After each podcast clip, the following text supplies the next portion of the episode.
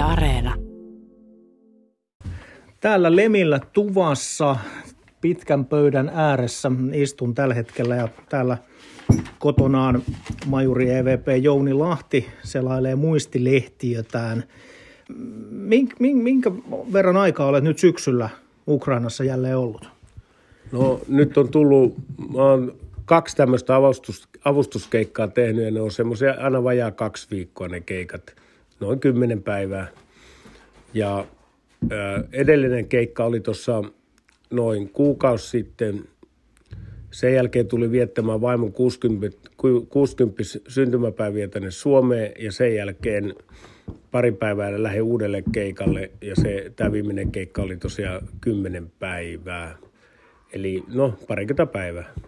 No mitä se tarkoittaa tuommoinen kymmenen päivän keikka, niin mit, mitä siellä teet? No se on kovaa ajoa, että ensinnäkin se valmistellaan hyvin, eli me viedään sinne aina samalla ajoneuvoja ja sitten humanitaarista apua ja sotilaille talvivarusteita. Ensin sitä valmistellaan se pari päivää, pakataan autot, sitten lähdetään ajamaan härkäpäisesti tuosta Tallinnasta mennään tai Helsingistä Tallinnaan lautalla yli ja sen jälkeen Viron, Latvian, Liettuan läpi, Puolan läpi ja sitten lopulta sinne Ukrainaan. Eli se on kovaa ajoa. Välillä nukutaan autossa ja välillä ollaan jossain motelleissa.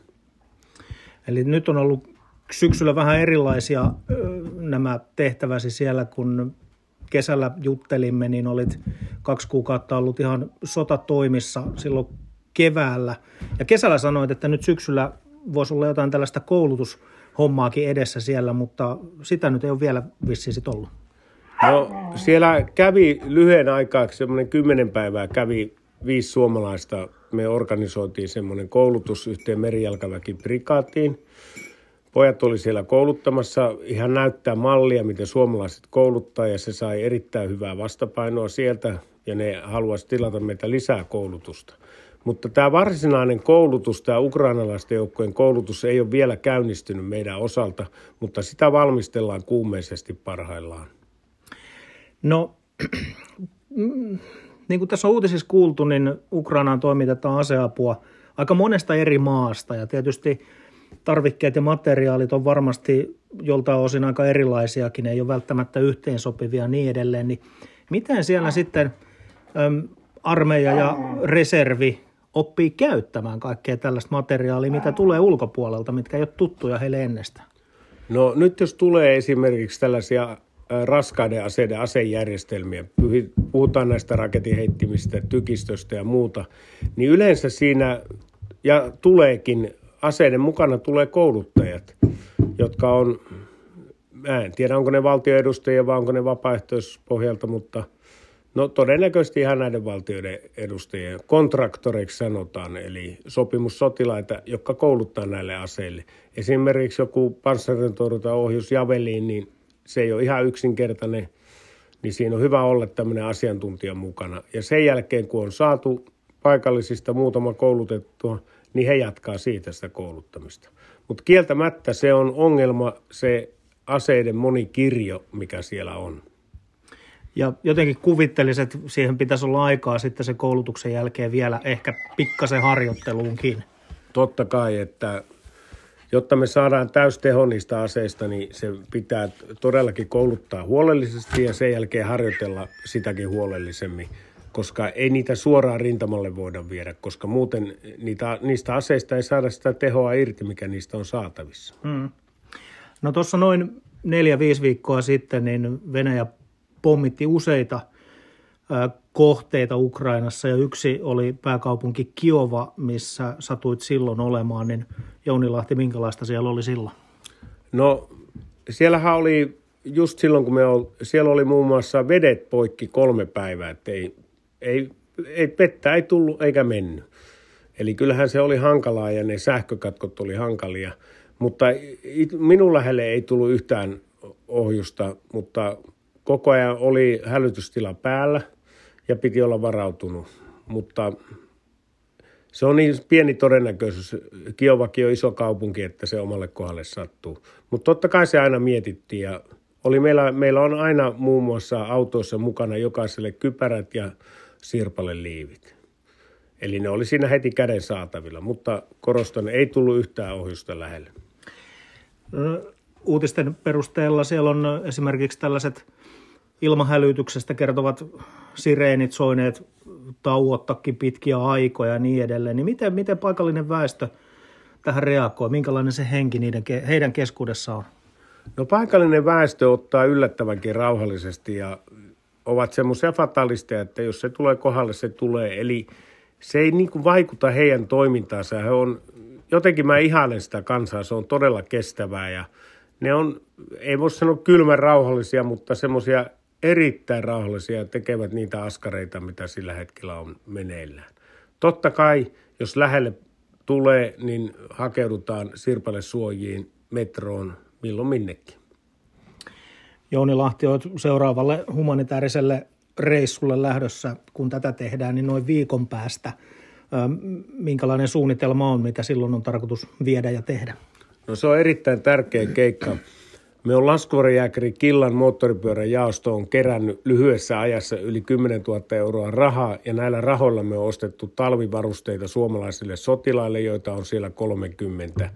Ja me ensimmäinen erä vietiin tuossa noin kaksi ja puoli viikkoa sitten ja nyt saadaan tämä viimeinen erä, viimeisen päälle hyvät talvivarusteet, eli talvitakkia, villapaitaa, villasukkaa ja niin edelleen.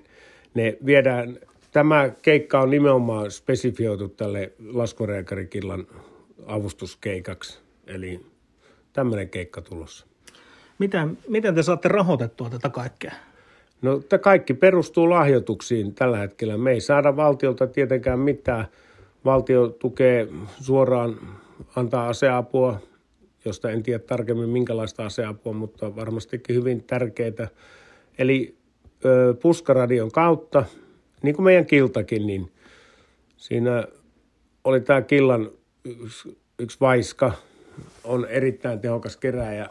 Kun se näki yhden videon, missä suomalainen sotilas pyysi talvivarusteita, niin siitä muutaman päivän sisällä oli tosiaan tämä rahakasa kerätty ja näillä rahoilla hankittu nämä talvivarusteet. Ja tämä vaiska on vielä, kun se on ollut Pohjoisnavalla ja Etelämantereella, niin se on erittäin kokenut tuommoinen talviretkien vetäjä.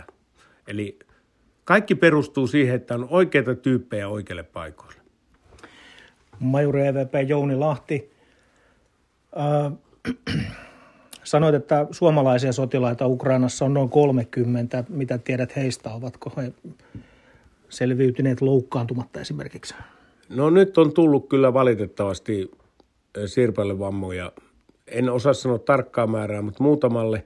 Sen tiedä, että osa on siellä sotasairaalassa ja osa on täällä Suomessa toipumassa ja jopa saaneet jatkohoitoa, leikkaushoitoa.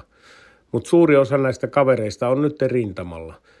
Ja sitten meillä on Kiovassa oma varasto näille suomalaisille sotilaille ja siellä on pari tyyppiä, jotka hoitaa sitä varastoa. Eli Tarkalleen en tiedä edes millä kohdin rintamaa, eikä niitä saa edes kertoa, missä ne on, mutta se on hienoa, että nämä suomalaiset on yhtenä porukkana nyt siellä. Totta kai on yksittäisiä taistelijoita, niin kuin meikäläinenkin oli silloin keväällä, mutta pääosin ovat, pitävät huolta toisistaan. Niin, oli pari, pari kuukautta silloin keväällä ihan, ihan eturintamissa siellä ö, Kiovan länsipuolella, Putsa ja Irpinin alueella – sanoit silloin kesällä, kun puhuttiin, niin yhtenä tällaisena syynä lähteä sinne oli joku alitajuinen ajatus siitä, että miltä se oikea sota tuntuu. Nyt oot ollut sen kevään kaksi kuukautta ja useampia näitä humanitaarisia reissuja siellä, niin ootko saanut vastauksen, miltä se sota tuntuu? No kyllä siinä sodassa ei ole mitään ihaltavaa, että siinä ei ole mitään gloriaa, että se on – se on kärsimystä kaikille ja varsinkin siviileille, jotka ei ole siihen päässyt varautumaan silleen kuin sotilaat. Mutta samalla lailla sotilaille, että ei ole mitään haluja tällä hetkellä lähteä enää rintamalle, että kyllä mä keskityn siihen, missä mä oon tehokkaampi, eli tässä varusteiden hankinnassa ja koulutuksen organisoinnissa. Eli summa summarum, niin sota on kauheita, jota en soisi kenellekään kohdalleen. Mutta voivottelu auta – onneksi siellä on sotilaita, jotka puolustaa Ukrainaa ja samalla meidän Euroopan demokratiaa. Jouni Lahti silloin kaksi kuukautta keväällä, kun olit kansainvälisessä osastossa mukana siellä, niin oletko vielä pitänyt nyt tässä näiden muiden humanitaaristen reissujen aikana ja muutenkin niin yhteyttä tähän porukkaan? No viikoittain ollaan yhteydessä näihin sotilaisiin, ketkä jäivät sinne vielä. Ja nyt on valitettavasti siitäkin joukkueesta, missä mä oon, niin siitä on kaatunut muutama kaveri. Ja haavoittumisia on tullut. Eli tämä International Legion of Ukraine, eli tämä muukalaislegiona, niin niitä käytetään kyllä kovissa tehtävissä. Totta kai vapaaehtoisia ulkolaisia, niin minäkin tekisin, jos olisi Ukraina-armeijan päättäjä. Eli pojat on kovissa paikoissa ja, tai miehet, mutta vielä niillä on taistelumoraali korkealla ja kaikista tappioista huolimatta jatkavat sitkeitä taistelua eteenpäin. Osa on heistäkin lähtenyt tietysti jo kotimaihinsa. No talvi on alkamassa ja ei tiedetä miten kova ja kylmä talvi tästä tulee. Miltä sinun silmin tuo tuleva talvi Ukrainassa näyttää? Tulee kova talvi ja jokainen, eihän tarvi olla, kun, kun viikonloppureissu on tuolla maastossa ja tietää, että siinä varusteet kostuu ja kylmä tulee, että, ja nyt tarvitaan tosiaan sen takia kipeästi tätä lämmintä talvivaatetusta näille meidän sotilaille.